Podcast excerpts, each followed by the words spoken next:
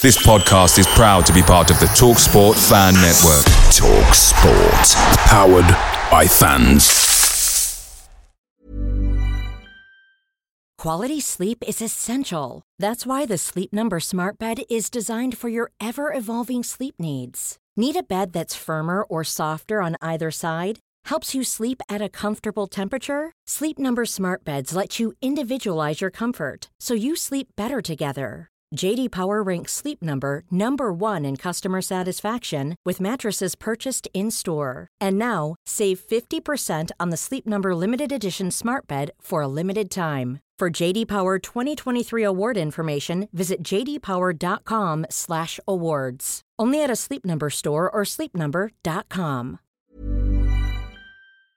The Talksport Fan Network is proudly supported by McDelivery, bringing you the food you love. McDelivery brings a top-tier lineup of food right to your door. No matter the result, you'll always be winning with McDelivery. Order now on the McDonald's app and you'll get rewards points delivered too. So that ordering today means some tasty rewards for tomorrow. Only via app at participating restaurants. 18 plus rewards registration required. Points only on menu items, delivery fee and terms apply. See mcdonalds.com. When I go home late at night, this is a song that I really like to sing right now, so I'll play it for you. It's uh called My Old Man.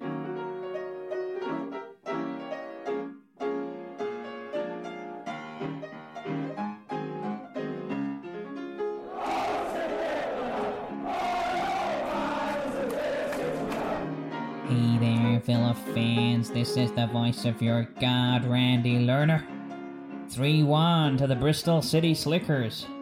I'm proud to say I taught the Dr. Tony everything he knows.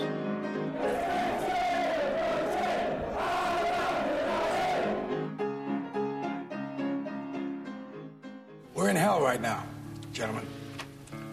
Believe me. And we can stay here, get the shit kicked out of us, or we can fight our way back into the light. We can climb out of hell.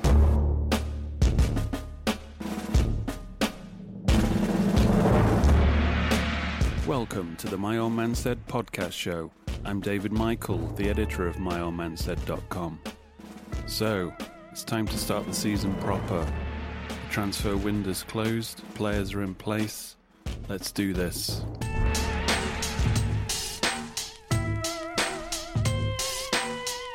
Did you manage to get through the international break okay?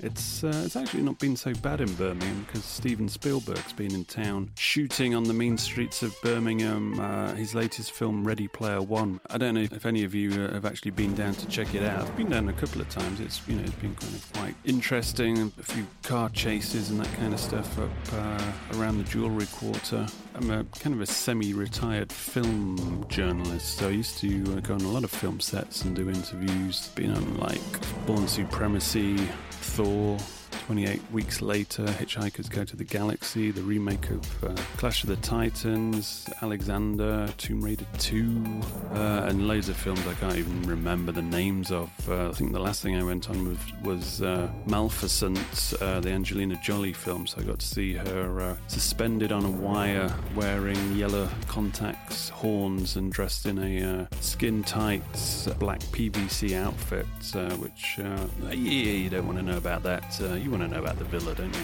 Anyway, uh, on this show, uh, we'll be catching up on uh, the latest movements at Villa Park. Jack Grealish getting his new contract, Gordon Cowans leaving the club, and uh, Steve Round coming in as technical director. So we'll be discussing the implications of that. Uh, we'll also have another look at the fan consultation group uh, that I was part of that met Dr. Tony, and there's a few things spinning out of that. And then we'll, of course, look at the double header at Villa Park against Forest and Brentford. If you want to support the show, go to myoldmansaid.com and click on the patron and uh, check it out for how you can sign up and really be a uh, part of the inner circle. Anyway, enough with the formalities, let's get cracking. And joining me on the show, we're still uh, waiting for the glorious return of uh, Chad Wren. So, in the meantime, you'll have to make do with me and Dan Rogers from the Villa Underground. Welcome, Dan. Hello there. So, did you see it? Did you see it? The biggest news probably of the week Tonev's goal for Bulgaria in injury time against Luxembourg. Did you see it? I, I did, and um, uh, sh- should I comment? I mean, there's surely some match fixing investigation ongoing. I don't know what. Did you have money It on was, it? it was no, but it was a bloody good goal though. So uh, Well, sooner or now? later, one of them was going to come off. Was I think it's he's he's on a drought of I think it's three years he hasn't scored a goal for any club. But when you see that goal, I mean that was like I think he he scores a goal every once every three years just for the YouTube uh, compilation for when he tries to uh, join another club. Anyway, speaking of ex-players, funny enough, we were talking in the last uh, episode, the uh, summer transfer window special, uh, about a club buying uh, another player to make an existing player happy. We, we were talking about uh, Adama and uh, Ayew. But I noticed uh, that Jonathan Benteke has been signed by Palace, uh, basically to keep Christian Benteke sweet. And funny enough, I think on My Old Man Said, I wrote about this about two years ago uh, that we should just buy him because he was uh, going cheap. He's not like the greatest centre forward in uh, in the world, but he's, he's scored a few uh, decent goals. Yeah, maybe that was a trick we missed out on in terms of uh, keeping Benteke. Would be to like chain up his brother Jonathan underneath the Holte end, and so we could blackmail him to stay. I'd have been happy if we'd have signed anyone to keep Benteke, really, rather than giving in to Liverpool so they could break him and then sell him to Palace a year later. I'd have, I'd have took Trevor, Brian, and Keith Benteke, so, so long as we'd have kept him. I didn't know he had so many brothers. Yeah, yeah, Uh, speaking, speaking of uh, ex-players, just an update, quick update. Charles Lifestyle Zogbia still doesn't have a club. Well, at the time that we recorded this, somebody who's staying with the club uh, a bit longer. Jack Grealish signed a new contract. Uh, what, what do you think of that, Dan? Yeah, good, good. Um, it's another one of those. uh, Deserved, I suppose. I didn't realise the trigger was less performance, more to do with 20 games having been played. So that's a bit of an interesting one. The trigger was 20, 20 league starts. All right, Um, for, for uh, a new contract. Mm, so, I I mean, I do think he's been a lot better this season. Um, couldn't have been much worse than last, I guess. Yeah, but I mean, it, I think it's uh, it's too early to make any uh, judgment on Grealish at the moment. But uh, I think so far this season he's moving in a direction. Once the whole team starts moving in the right direction, I think he will uh, flourish with them. I think he will. It sort of harks back to the weird, weird contract arrangements of the old regime, though, rather than rewarding, you know, the incentivizing, sorry, him to, I don't know, so many assists or so many games. We, we reward on the basis of 20 league games, which is seems a strange figure, but I mean, when you think about it in the context of him being an academy player, I mean, I, I don't know how old. It wasn't that long ago since he signed the f- initial contract. no, it's only a two-year extension on top, so that must have been the that's the kicker, Right. isn't it? The, uh, the the 20 games. Yeah. I suppose uh, not many academy players get uh, well, probably get past the twenty mark. Normally, at tops they'll do three or three or five before they're loaned out, and then potentially moved on. So I suppose it's uh, it's just a it's a kind of a light safety clause, isn't it, Yeah, on the yeah. club's point of view. In other news, uh, a, a legend in my in well in my lifetime especially, uh, Gordon Cowans has finally left the club. Has he been coaching for like eighteen years since Mm-hmm. uh, since playing? I think it's a 40-year association, isn't it? That that they're Yeah, saying playing in, which is a lifetime, literally. which is pretty incredible. During my time as a kid, circa the league champions, European, when he was he was a teenager doing all this, uh, winning all these trophies, and he was ever present in the '81 team. And you know, he's one of the reasons I really got into Villa watching him. He was kind of like poetry in motion. I mean, I remember there was Glenn Hoddle and uh, Gordon Cowans. They offered a, like a complete different way of playing football. This kind of grace, almost like playing in slow motion, and everything was measured. And literally, it's where pulling the strings that term comes from. Is uh, what Cowans could do. A lot of people wanted him to be Villa manager. I think what they didn't realize is you have to have a personality for that. And I think uh, Cowans was more of the, the kind of quiet kind of guy. Kind of goes to show, you know, where youth and the academy were his kind of forte, and that's probably uh, probably didn't want to get involved in a lot of the bullshit of the uh, senior game. Probably not a bad thing because reputations can be easily tarnished, can't they, with uh, management and, and the like. You know, um, I mean, I know I know Little's back back in the fold now, but the player remembered for being great. You know, ultimately, yeah, led us led us to a League Cup. But you know, managers get sacked, and I suppose Gordon Cowans will, will always be free of that. I mean, I, I never saw him in the, in the twilight of his career, but you know, 500 appearances, English League championship, European champion, as champions of, of England, speaks for itself, really, doesn't it? There's a few people calling out that there should be some kind of, uh, whether it's a testimonial or some kind of celebration. I think he's definitely uh, kind of should celebrate the uh, 82 team in terms of their achievement as a team. But if there was an individual, just because of that length of service that you uh, just mentioned, that's that's something that should be considered by the uh, the annals of power at Villa Park because there isn't enough celebrating the history, and there should be more effort. For example, you go to the Emirates and there's statues of bloody everybody, Bergkamp, Rémi Garde. Rémi Garde. if you haven't seen the Rémi Garde uh, statue outside the Emirates, that's because uh, it's just come up now for, uh, for the this year in the Premier League. So you're not going to see it this year unless we play them in the FA Cup. But hopefully next season we'll we'll get to take photos and selfies in front of the Rémi Garde statue at the Emirates. Uh, so it looks like it's linked to Steve Round coming in as the, the technical director. I mean, obviously, uh, this is completely speculation, and we don't know the ins and outs of uh, what Steve Round is uh, actually putting into motion at the moment. But this is kind of pantomime where you think, "Oh, Garrett Gordon Cowan's a legend. Ah, he's this is he's left because of Steve Round, so Steve Round's a bad guy." I mean, obviously, uh, there's a lot of uh, modernization going on at Villa Park now, so obviously it's linked. But uh, what can we say about it, really?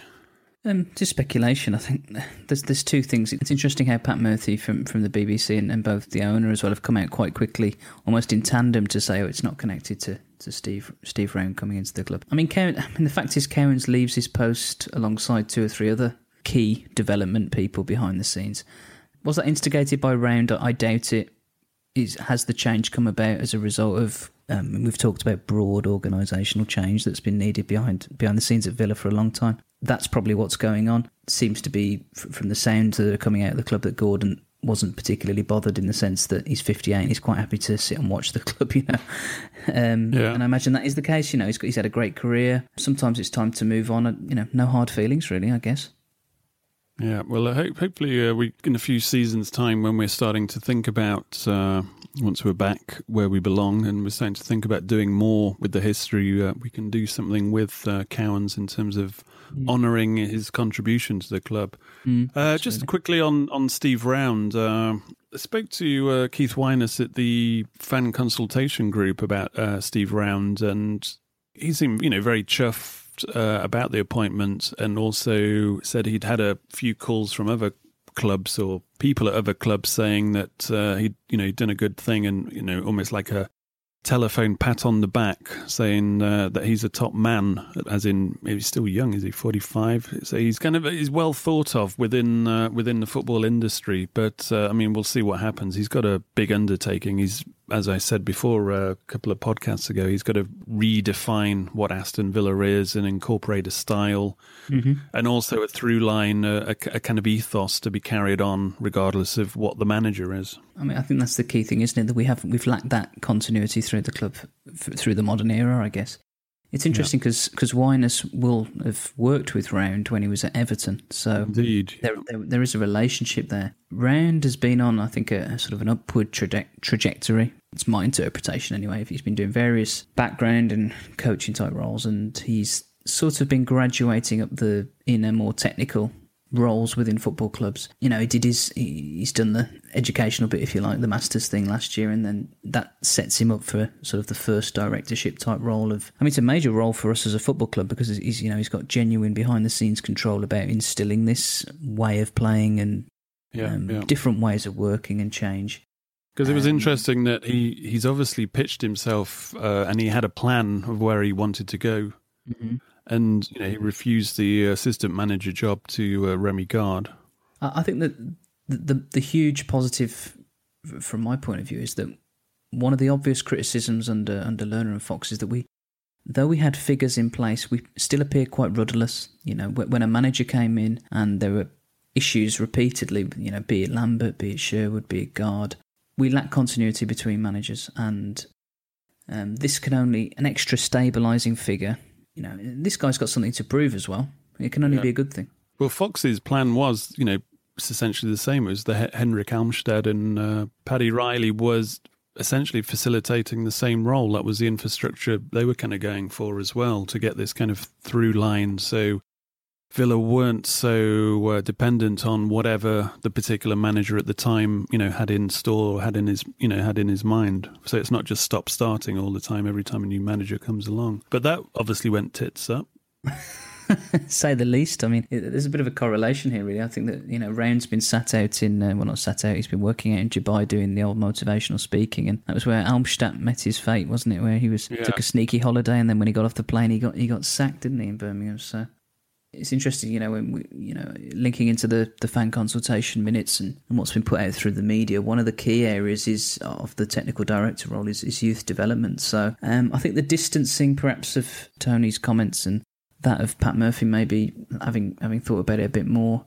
Maybe there is a little bit more to the Cowans thing that Round perhaps does need that oversight and maybe a fresh pair of eyes across things. The other elephant in the room is we haven't produced a lot of quality from the academy over the years.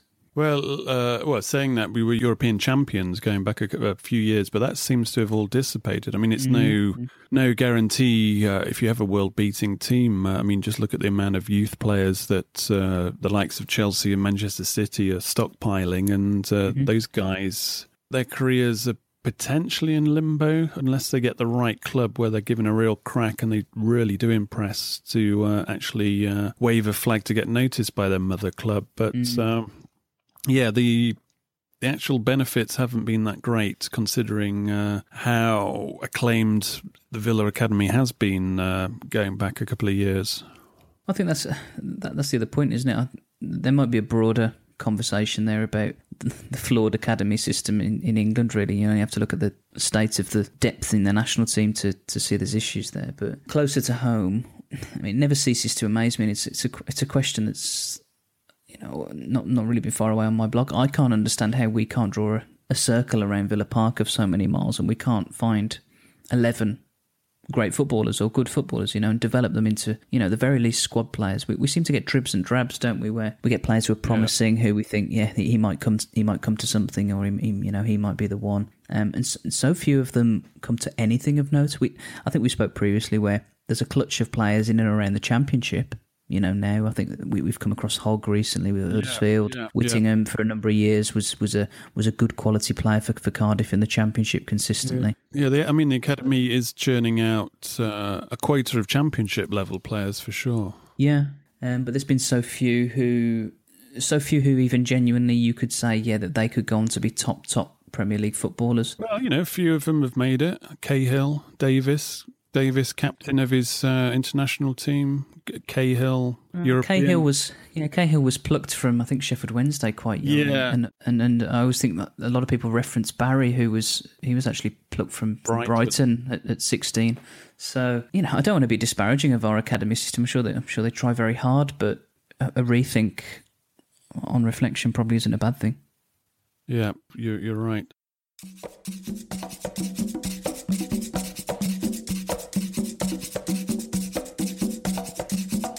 Welcome to Jedinak's Jungle. You join me this week from the wilds of Aston. This is a barren, dark place. Even the local guides don't venture out after dark without a rifle. It's been a hard week. Losing to Bristol, what a bunch of drongos. But what have we here? A real treat for you guys this week.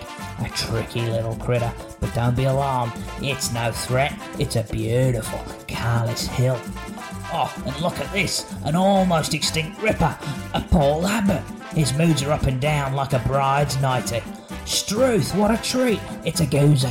He's not tame. He's terrified of this net. Look at him scramble. Until next time, you villa bastards.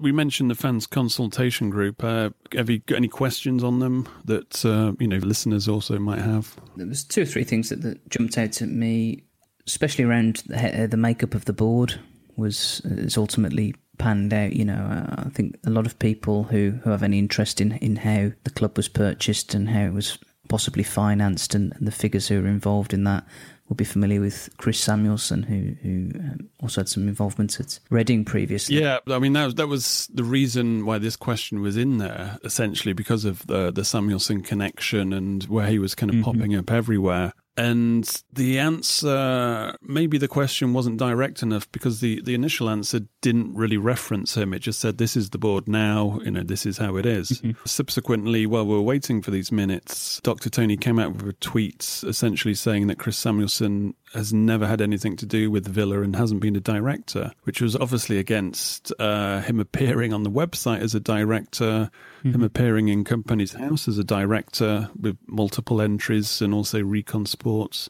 Mm. And also popping up in India as the head of global development for Recon Sports when mm-hmm. they were meeting and greeting and setting up an academy. So, you know, I contacted the club on behalf of the group and essentially said, look, can't have a question asked and you, you can't just not reference Chris Samuelson because this is, you know, it's essentially an elephant in the room. And if you want transparency, you know, it should be kind of cleared up.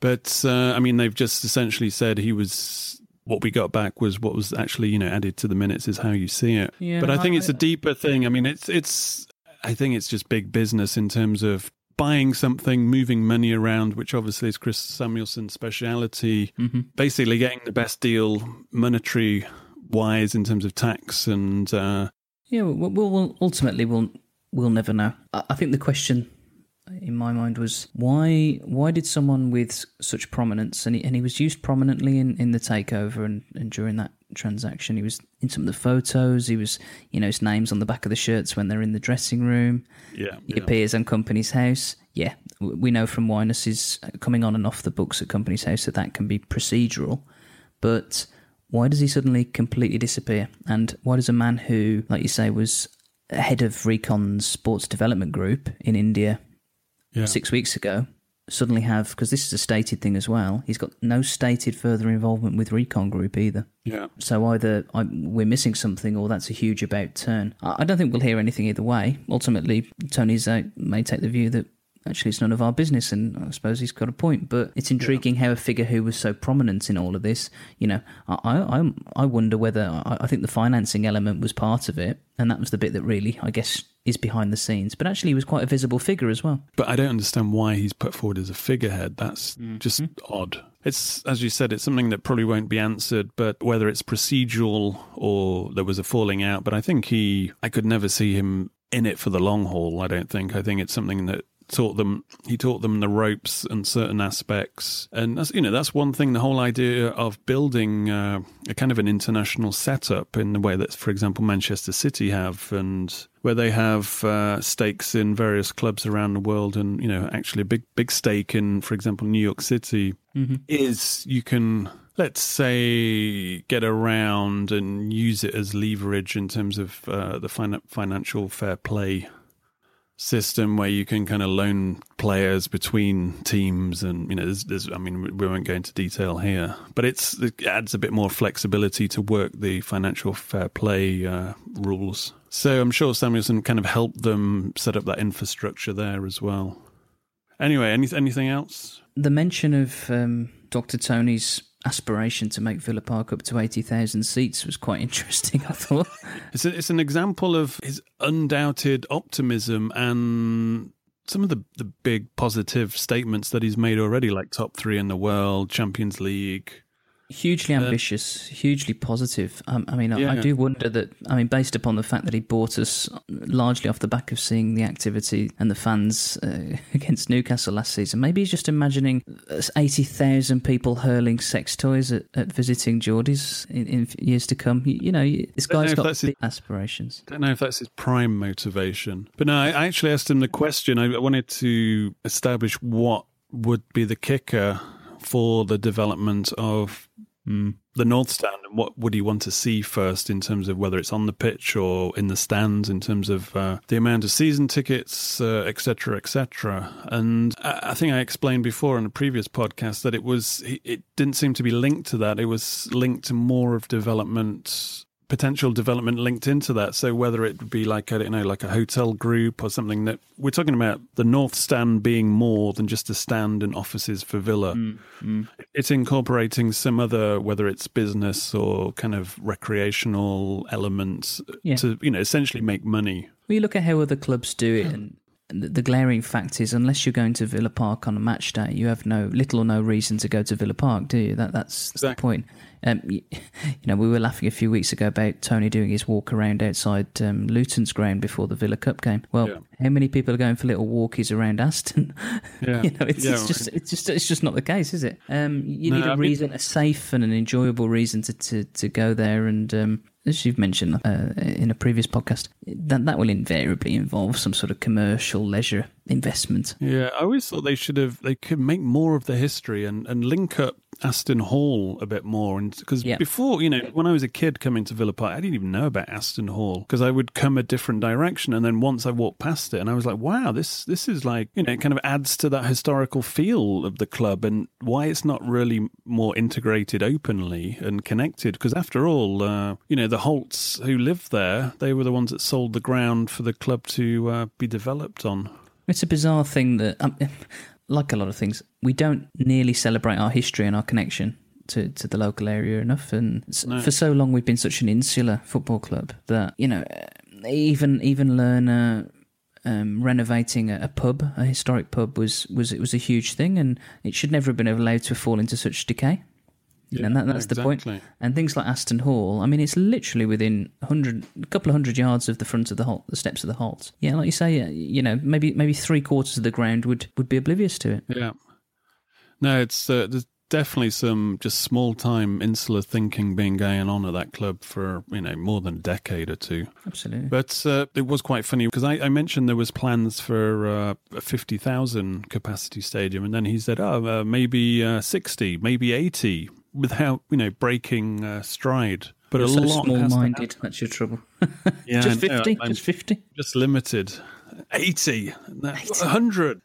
It will buy Aston Hall and we'll turn it into part of the stand.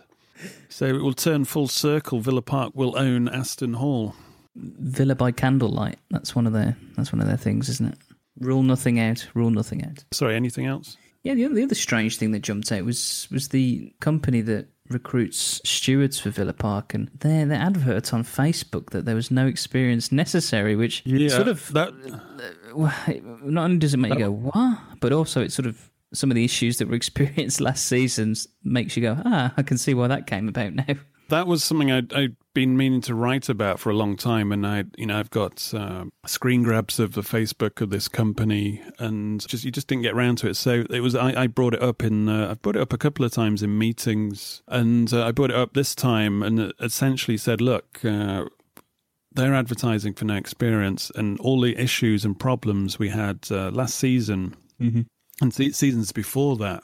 And you're telling me that you don't need a, certain you know security certificates and you don't need previous training to steward a football game where it's not like stewarding a, a, rock concert or a car show or or whatever because there's this emotional element there there's this tribal element where people's emotions get the better of themselves and you know things can happen which potentially somebody who's not experienced who's just there to earn you know earn the cash don't really know what they're getting themselves into. And, and you know, basically, I, I proposed, I said, look, there should be minimum some kind of Aston Villa training where if you come in and the uh, the external security steward company are happy, you know, that you're fit for this job. That when you turn up at Villa Park, Aston Villa walk you through some of the key issues that you may encounter. So at least there is some kind of, uh, let's say, football crowd training implemented, and maybe uh, Aston Villa can give something to this uh, Spiers Worldwide agency to actually incorporate into um, you know, their training of the no experience staff. Because it is bizarre and it's just opening up potential problems as as we've seen from stewards rugby tackling kids with Lerner out uh, A3 sheets and uh, you know ridiculous things like that. Stealing trying to steal banners off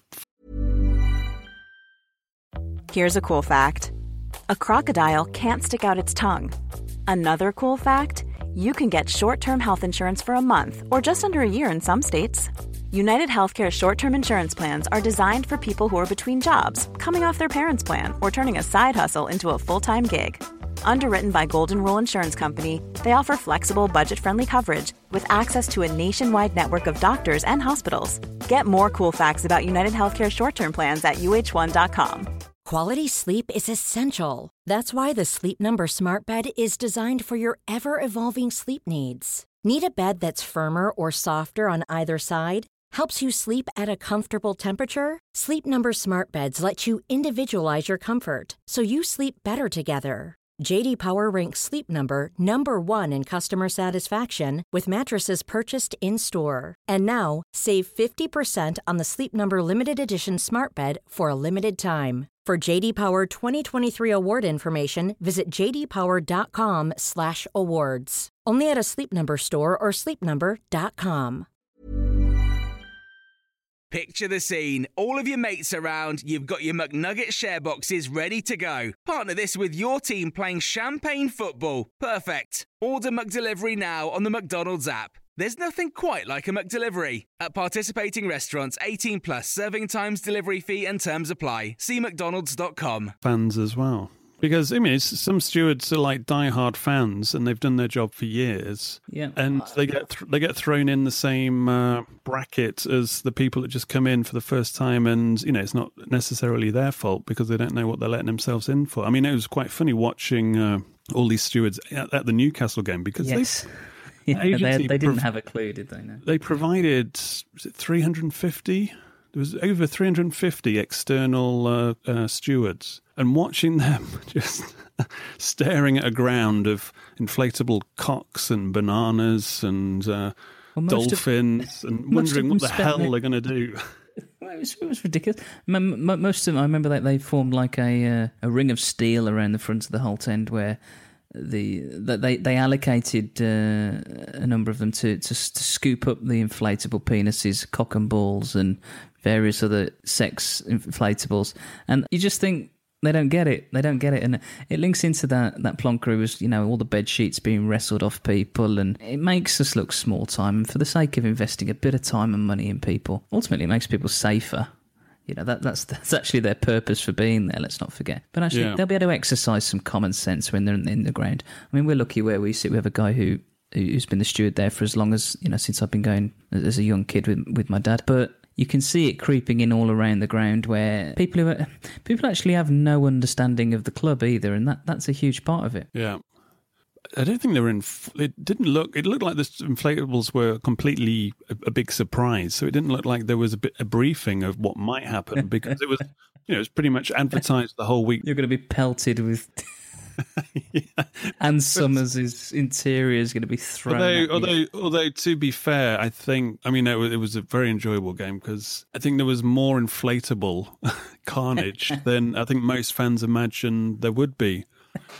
And uh, once the load was shot, after like you know, let's say the first ten minutes, the fact that people had kept some in reserve, or and it was organised that way as well for the seventy fourth minute was was hilarious because we had stamina. Because the stewards, I think, oh, okay, they are very funny. Yeah, yeah, that's all good. Let right, clear them out. Let's get out. You know, get them off the pitch, and then you know, there's a couple of waves at least to come. We should do more than that. And I, I know it's not going to be popular to say this, but I encourage more inflatables, like two or three times during each game. Yes, long long waves, and uh, If you want to know why Newcastle didn't win that game, it's because of inflatable power, just putting them off, breaking up their rhythm. So the fans fans got the point there for Villa. It was a, a sensational performance in my book. it was. Let's just quickly talk about Villa's start to the season thus far.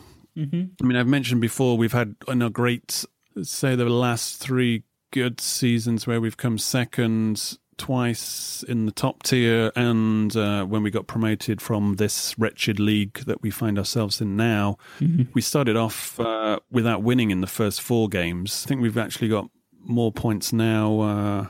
Despite our current predicament, uh, than we did in, in successful seasons. So, what I'm saying is it's uh, obviously a marathon rather than a sprint. But uh, based on the first 45 minutes, we would have been uh, 1 3, drawn 2, lost none. So, uh, I think uh, one of the listeners, Neil Williams, posed on Facebook was, What do you put this failure to keep leads down to?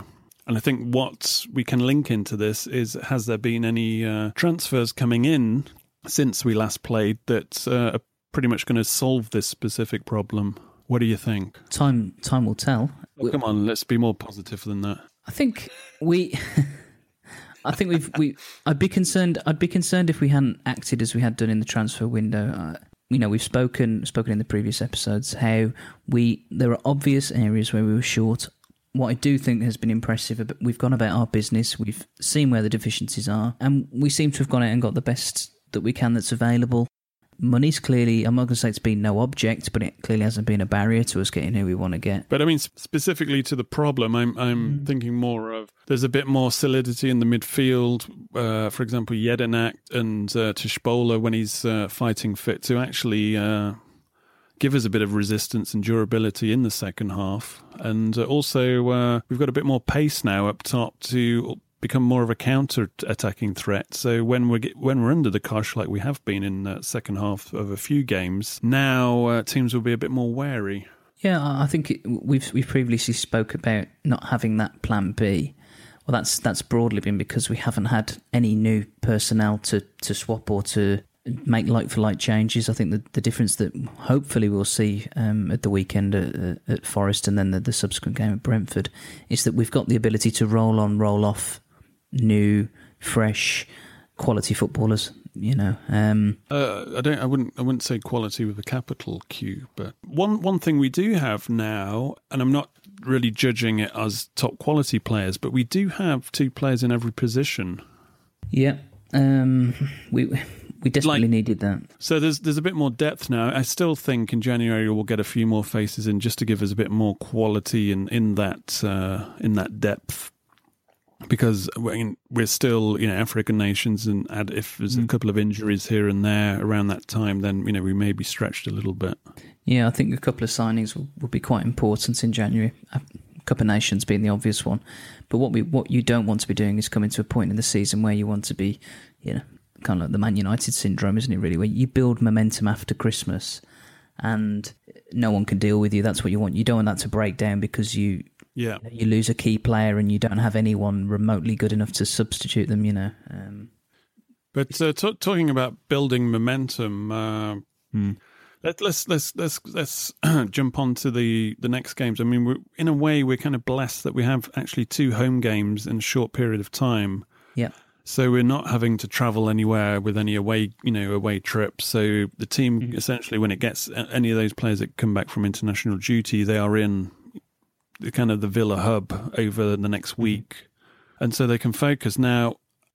Now's the time for back to back wins, if you ask me. Now's yep. the time to get this party started because six points and that will get us uh, up and running for real, and then we can look forward and just you know the the start is as we as we've mentioned before, just uh, an extension of pre-season, really. Yep, it's simple, really. I think we, we desperately need to use this as a bit of a springboard. I don't think it's make or break yet, but off the back of the defeat at Bristol, in Bristol, we, we really this is a great opportunity to seize. I think it was kind of Nottingham Forest to sign Nicklas Bendtner just for our uh, you know just for the upcoming game. yeah, he's he's not going to be ready though uh, just yet, unfortunately. Oh well. Also, they got rid of uh, Oliver Burke, uh, their did, winger, yeah. to uh, Leipzig for 13 million, which is currently the uh, it's pipped Ross McCormack as the leading championship transfer unless Jonathan uh, Kodjia, JK, gets us promoted and then he becomes the uh, number one championship buy at 15 million and he would have gone up 13 million in value within the space of a season. Serious money, serious money. I do think it's it's a great chance this this Saturday to new new signings, new faces, big home crowd, proper game of football. It's a proper fixture as well. It's a you know, yeah. one I, I do like this fixture. Two European Championships. I mean, it's a great shame we're both in the Championship, but th- these are two two great names. Forest, uh, I don't think. Uh, I mean, they've they've had a couple of decent wins this season, mm-hmm. but uh, but because they've lost uh, Burke and obviously Bendtner isn't going to get a start just yet. Uh, they're there for the taking and Brentford, uh, although they're pretty nifty at home at the moment, uh, haven't haven't had a point away from home in their two games, and they, they actually got beat away to Rotherham as well. And you know, you saw that how easily we kind of dispatched them. Yeah, well, we've we've got to find our ruthless streak, haven't we? And this yeah. this may come from having you know an, yeah, this is a newly assembled team. It may start to come together in the next next days and weeks, really. Um, if there is if there is a bit of a concern off the back of the international break, that that you know Grealish was obviously nursing a knock, and um, I, I, couldn't quite believe. Um, I know Jedin, Jedinak's carrying an injury, but I couldn't believe the, the flight times that he would have had to have done, and playing in in the heat that he's been playing in. So there are there are little things to factor in that maybe yeah, other sides won't have to and the African uh, nations players as well. I mean, but no, there's a there's a big difference between uh, European international players and the two hour flight or the Eurostar compared to uh, people who are flying to uh, either Australia, Asia, or Africa or America for that sake. Well, Jedinak's been out to Australia, back out to the UAE, and I think it was it was between thirty five and forty degrees when he was playing, and that's before he's negotiated a, so that, a flight back. That's him out for the rest of the season. yeah, the the Brett Holman syndrome was, strikes. God, I wish they would look at the international fixture list before they bought these players. no, it's no. called forward planning. Forward planning. God damn it. So we look forward to Jedinak announcing his international retirement. Please, please. Maybe we should get a petition going for that. By the beard of Zeus. By the beard of Zeus, you are retired. So, six points. Never, never make predictions on a podcast because they become easily sampled by the opposition podcast. The question is when, if we're not going to start winning now, when are we going to start winning? You know, we, we need to we need to start building some momentum. And I, I can't remember the last time we won two games back to back, to be honest. But no time like the present if uh, Villa don't beat Nottingham Forest or Brentford, if somebody out there, one of the listeners, could just tweet Dr. Tony that very same question when are we going to start winning? That would be much appreciated. Tony meets Villa fans on Twitter. Tony is a selfish man, ruining another man's career to benefit himself. Shame on you, Tony. Free Joe Bennett. If a man's career is built by destroying the club's worth, yes, I'll be very selfish to stand on the club's side. Samuelson has left Recon and Villa. Didn't Dumb and Dumber see own the club? No more rumours. Chris and the Sockfin helped the takeover. We paid for service. Never was related to Recon. Tony, this idiot you're replying to has been against you from day one. I've just blocked him again, wasting my time. If he has one more rumour, we'll have legal department go for him. Tony, we need this number nine you raved about last week. Where is he? I didn't say we'd done. I said it would be most difficult one, and I've been working hard on it. Tony, what's gonna happen with the African Cup of Nations? We're gonna lose our main forwards. We've got a plan for this. We'll get several loans and halves in Zinjan. Don't worry about it. Unless player comes in who excites as much as Traore did, then I'll have to return my season tickets. Tom, I think you bought tickets to watch a team with spirit fighting, not to watch someone call talents on bench. Tony, how do you have time to run Villa and Recon? After the game and transfer deal's done, I'll have to go back to China and to do US Asia to run other recon business. Oh.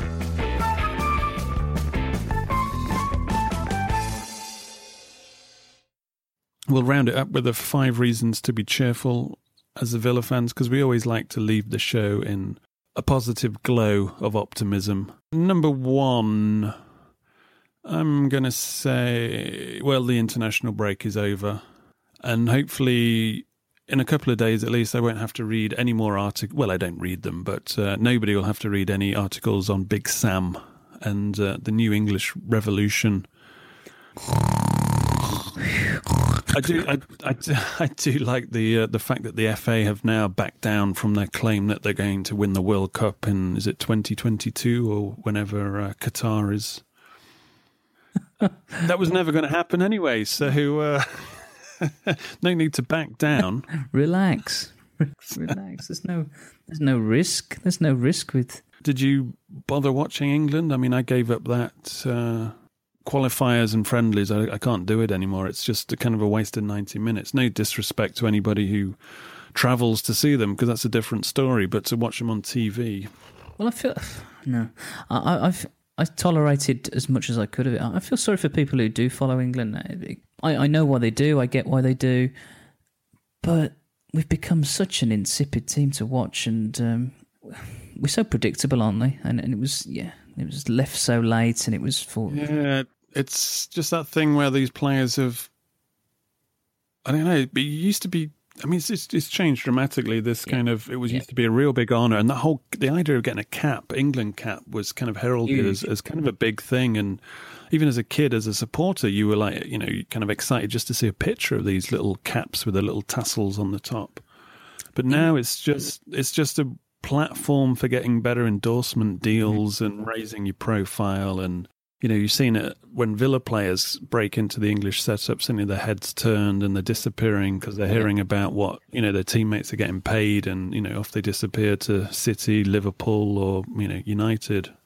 Bit of a problem with watching England, and it, it did occur to me during the, during the break that scary similarities to watching Villa in, in, especially the last couple of seasons that you couldn't actually you can't root for many of the players because you don't you don't have any connection to them you know they're, they're yeah they're in different worlds to us now, and actually, do do they care really? Uh, not at all. And I'm not saying that even we have this romantic revisionist view. I think of England teams of old all all being you know men and lifting lifting World Cups high, and but you know wanting to turn out for their country and our country and really give I mean, yeah, it's it's like if you look at like name like the star players now of England. I mean, if you, you don't have to go that far back to see like Paul Gascoigne, mm-hmm. who cried because he knew he was going to miss a game, who fans could identify themselves with him, even though he was like the star player. And you know, now his skills compared to anybody in the uh, the team at the moment uh,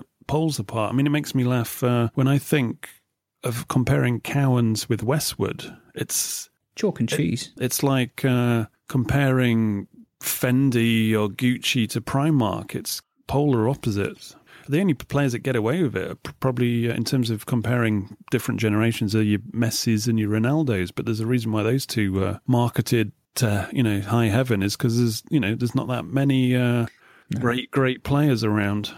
They're all charlatans. Charlatans. Right. Let's let's move on. Uh, number two. Anything? two Villa home games in a week, one of which will be under the lights at Villa Park. Brilliant. What the, is the what is this? What is this big romanticism with under the lights? I mean, if they didn't have the lights, if they didn't have the lights on, it'd be dark. Oh, it's atmosphere. No, it, it used. I tell you what. I tell you what happened. It used to be European nights. Yeah. Yeah. It was midweek European nights, and you didn't even have to go to the game. You could listen to it on the radio, and there was still that mm. kind of palpable atmosphere. Yeah. But going to the actual game, it's it's another thing. And then Villa didn't get into Europe anymore, and it got downgraded to Under the Lights. And it's like, um, uh, where did that come from? That just came out of nowhere. It did. It's just the marketing department. I mean, I'm being very cynical here, but Under the Lights, you say those words to me, and I'm thinking European football, not some championship game against Brentford. No yeah. disrespect. Listen, you're right. I think it's it's what we've got. I mean, we were just discussing. it's what we've got. You know, it is it is Rotterdam to, to Rotherham, isn't it? In its truest sense. I think. Okay, uh, I mean, maybe I'm being harsh, and I should really work with what we've got. Listen, if you can't get excited about Brentford coming to town on a Tuesday night with Dean Smith, former Walsall manager, oh my God, what's wrong with you, man? You've lost your you've lost your fire within. You've lost your inner Villa spirit. You should close your blog and just Fuck Expire. or manage England, one or the other. Yeah, Brentford. Speaking of Brentford, they've actually they've been selling players. They sold their cap, captain um, Jake Bidwell into his plays left left back.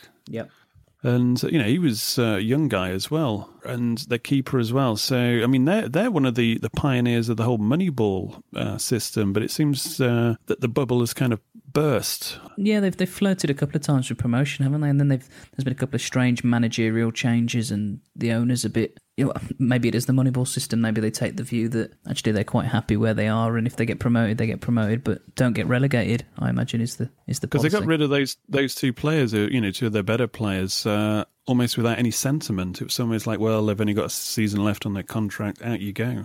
We've just checked the stats, and we've got some replacements already lined up cheaper. It's interesting they, they, they picked Dean Smith from Walsall because that's essentially, with respect to Walsall, that they operate on a similar scale. That Walsall develop players, sell them, Yeah. try and, and try and keep in League One. You know, I've had and, and had a couple of opportunities to get promoted. Brentford are essentially doing that on a slightly grander scale in in the Championship, aren't they? Sure. Right, let's move on to reason number three. Well, in view of the minutes, finally, uh, the minutes to the fan consultation group meeting, I would say uh, third reason to be cheerful is it's now been a few months and the uh, kind of investment of the club, in not financially, I hasten to add, into the uh, consultation with supporters has has been a decent dialogue and uh, you know very positive so far in terms of there's no not being really any taboo the, uh, in terms of what you can talk about and what you can't. And it's very open-eared conversation in terms of how to improve this club. But the, I mean the shocking thing is as we've discussed many times is how it's slipped into uh, such a such a sorry state. And I think the key word from you know meeting uh, Dr Tony was mo- modernization was something uh, I mean even Tom Fox said it that we were about five years behind and you know I, I agree with that in terms of uh, what some Premier League clubs are doing at the moment. And you know Dr Tony's realised that and I think he's got some easy wins because he's going to make some sound common sense decisions which will put the club on good footing. But it's good to see that the supporters are being integrated into that process of uh, thinking about how Aston Villa can be a better club, have a better integration into its surroundings, and uh, also just get some ambition back in the club as well. I mean, Absolutely. when when I see people even talking about, well, you know, mid table will be good this season to establish ourselves, and then you know we'll go for promotion next season. It's like you know, get out of here. Well, for the first time, we can actually we've got. A, I mean, I know, I know, Tony's a bit out there sometimes, but at least he's single-minded in wanting to, to be the best at something, and he, he's made his he's made his own money. I, always wondered the thing with Lerner was he inherited his wealth, so know, did he It ever is- have the drive? It is a big, it is a, it is a big difference. You know, psychologically, uh, there is this kind of you have this feeling of entitlement, and that doesn't really equate to proper graft because you've never had to Hmm. really graft to survive. Well, Tony's inherited an absolute mess in some areas. I mean, we, you're just talking about some things there that they weren't just operated in an outdated manner. They were operated in a really parochial. I remember Tom Fox describing some of the things at the Trust AGM as, as like a corner shop. Well, Yeah. you know, there's there's still question marks as to why you know even in his time there he didn't deal with it. But they extend into our past, into years and years of us just ticking over and trading off. Yeah, I mean, Doug Ellis has a lot of you know responsibility uh, Mhm. for that as well. But it, you know, Lerner, he became an owner because he he just wanted to own a club or Yeah, he was me, never Aston interested. He didn't want to run and No. make something of this club and make it the best and bring it up. He was just hoping it would happen. It was all about, you know, his bizarre statements, and he was interested in, you know, the mural on the front of the Holte End is a, is a fantastic thing to look at and to admire and to say, isn't that, you know, it's a, it's impressive, but it doesn't improve us as a football club. You know, our purpose for being is to win football matches, and it didn't improve that. Improved the look of the Holte End. Yeah. Didn't know how to run a club to be successful. There was no ideas. There was no direct connection, which is, you know, obviously the, the good thing about uh, Dr. Tony is he has been present, but not in just uh, just to be seen. He's here to sort it out. And there's a big difference to be just watching a game and, uh, you know, keeping fans happy, just turning up to watch games, because to a lot of fans, that's enough. But he's not here just to... Uh, be a bit of decoration for Villa Park. He's here to actually, you know, get down to business. So, what are we on? Four? Give me something. Codger goal for uh, the Ivory Coast was pretty good. Oh yeah, it's, that was that's already it's it's either that or the Tonev strike against Luxembourg for goal of the season. I think. Who, could you imagine such a thing just a week ago having occurred? So that that was a positive sign. It I was just happy he didn't break a leg, come back with an injury. You know, wasn't it wasn't Salifou shot at when he was with Togo? You know, all this sort of none of that happened. He just he's coming home. He's going to play for us. Yeah no, it, I mean it happened to Amavi. He went off on international duty, and that's where he picked up his injury as he well. got that horrendous knee injury, didn't he? So yeah, so I mean, uh, just very quickly, Forest Villa Park Sunday. Who are you most looking forward to seeing of the new signings since you last went to Villa Park? Oh, difficult question. I'm looking to see, looking forward to seeing Jedinak on home on home soil. Uh, I'm going to go. I'm going for the Codge man. I want to see J.K. He, he should score. Uh, That's if you want to bet on anything this weekend. He's going to score. If if he's still awake after he's got back from his flight from uh, was it a home game in the Ivory Coast? I think it was. Yeah. Yeah. We need one more. Number five. Reason to be cheerful. Not necessarily one from the fans' point of view, but uh, I think Di Matteo is pretty cheerful at the moment because he's got pretty much, give or take, his preferences and his lists of strikers, uh, you know, midfielders, etc. I think he's got. Uh, if you asked him, uh, if you give him the list of players he's got now, as soon as he took the job, as those were the ones he was going to get in, I think he'd be pretty happy with that. And uh, he's probably a, a little bit happy that also uh, Tony's off in China to give him a bit of respite because uh, you know how it is when you have a job and uh, the boss is out for the afternoon. It's it's a it's a more relaxing afternoon as a worker. So, yeah, but uh, with Tony, with Tony, you never know when he's going to arrive, do you? It's it, it, it, at, at, a, at a moment's notice, the the Tony chopper will you know land in the Wait, middle I mean, of Villa you, Park. you, you're actually onto something there because that uh, fan consultancy group meeting, he wasn't billed to be at that. He he came in ten minutes uh, into the actual meeting. Uh, we, we suspected he would be there because obviously he was at Villa Park. I imagine But, uh, will, will appear sp- sporadically in, uh, I don't know, um, Brian Clough style training gear on the pitch at Bodymoor, you know, G and the guys on, and he'll be running out with the players.